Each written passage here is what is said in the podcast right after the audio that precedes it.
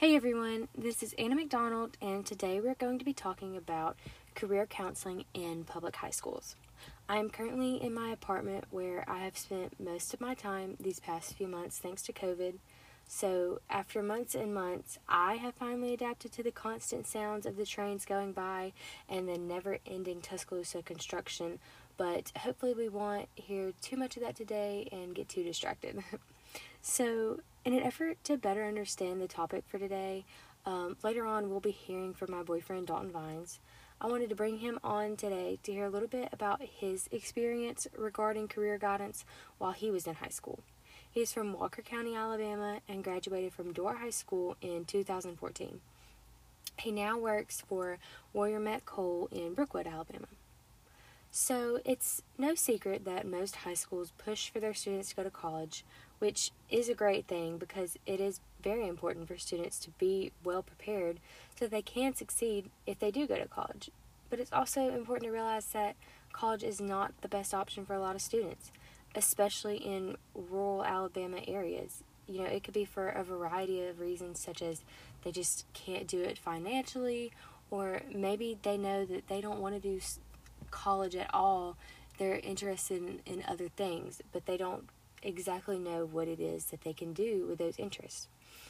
And even though there are a lot of trades and hands on jobs in these rural areas, career tech counseling gets ignored a lot leading to a lot of students graduating and feeling like high school did not prepare them for the future at all.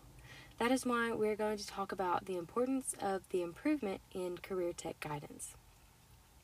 So, I want everybody to just pause right here and think back to your own high school years.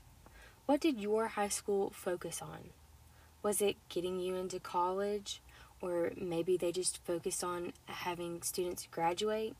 Or did they really focus on giving you and your classmates the opportunity to figure out what career sparked your interest?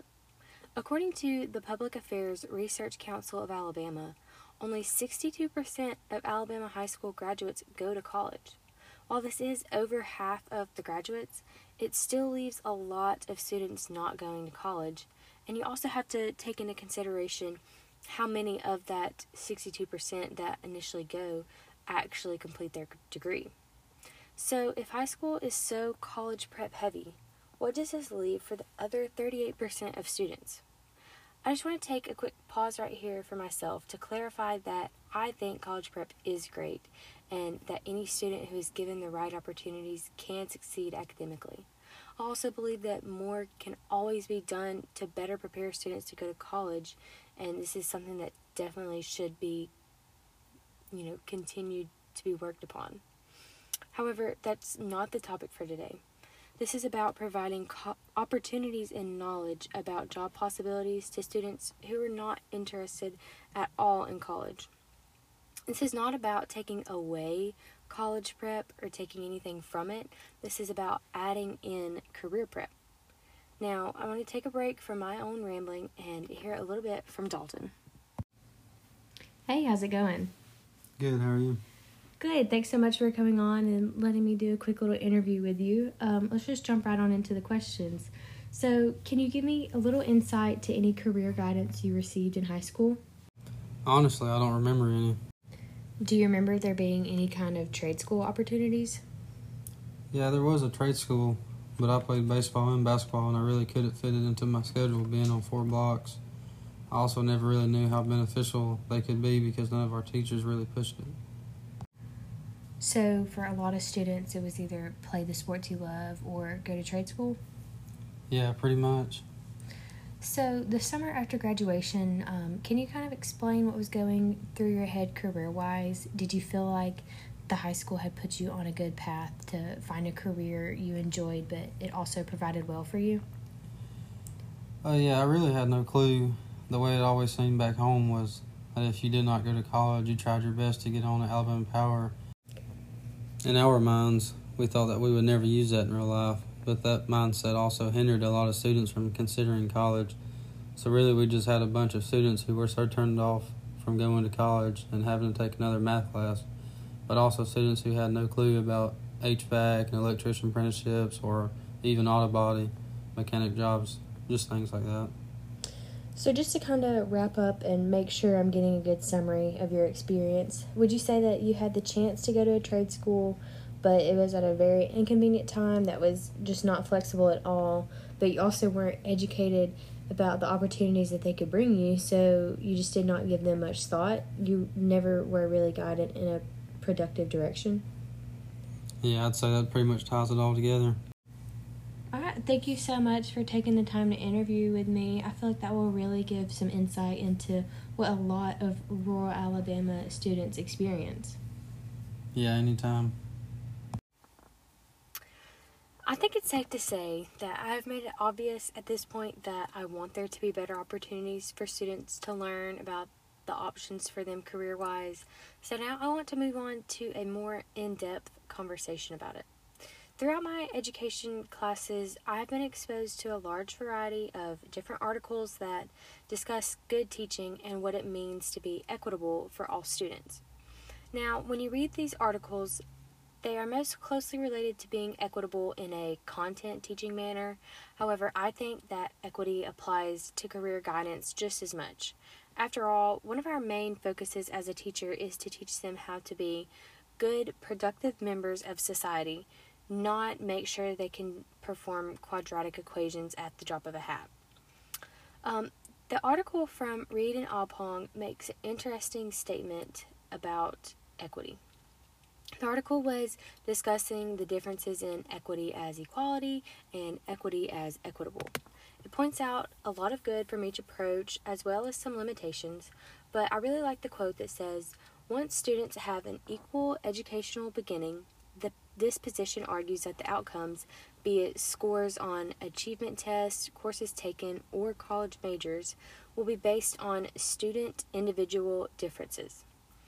I think this gives a good representation of how we need to focus on the child as an individual when it comes to what will be best for them. When I reflect on what the statement says about making individual choices for courses taken or college majors, I think you could absolutely fit career tech options in that sentence to provide a statement that includes even more students.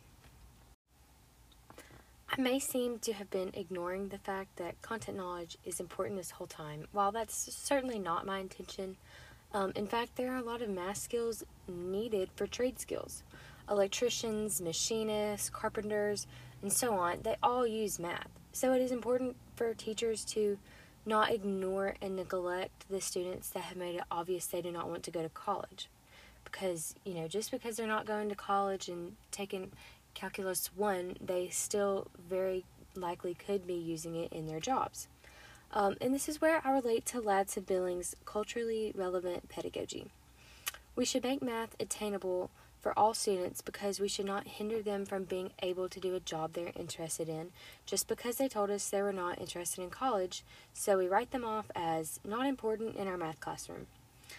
She says that the trick to culturally relevant teaching is to get students to choose academic excellence.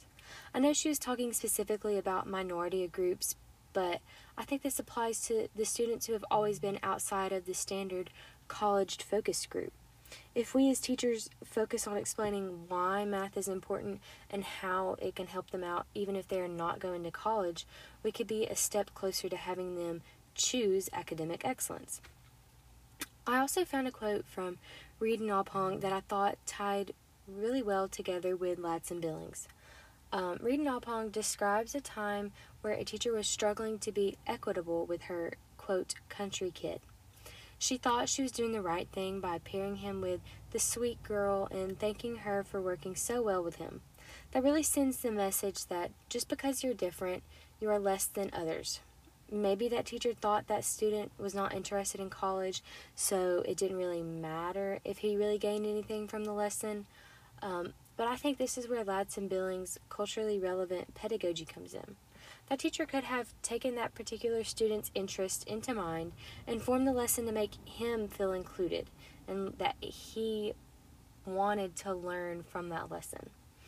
I believe this happens a lot with students who aren't necessarily college bound.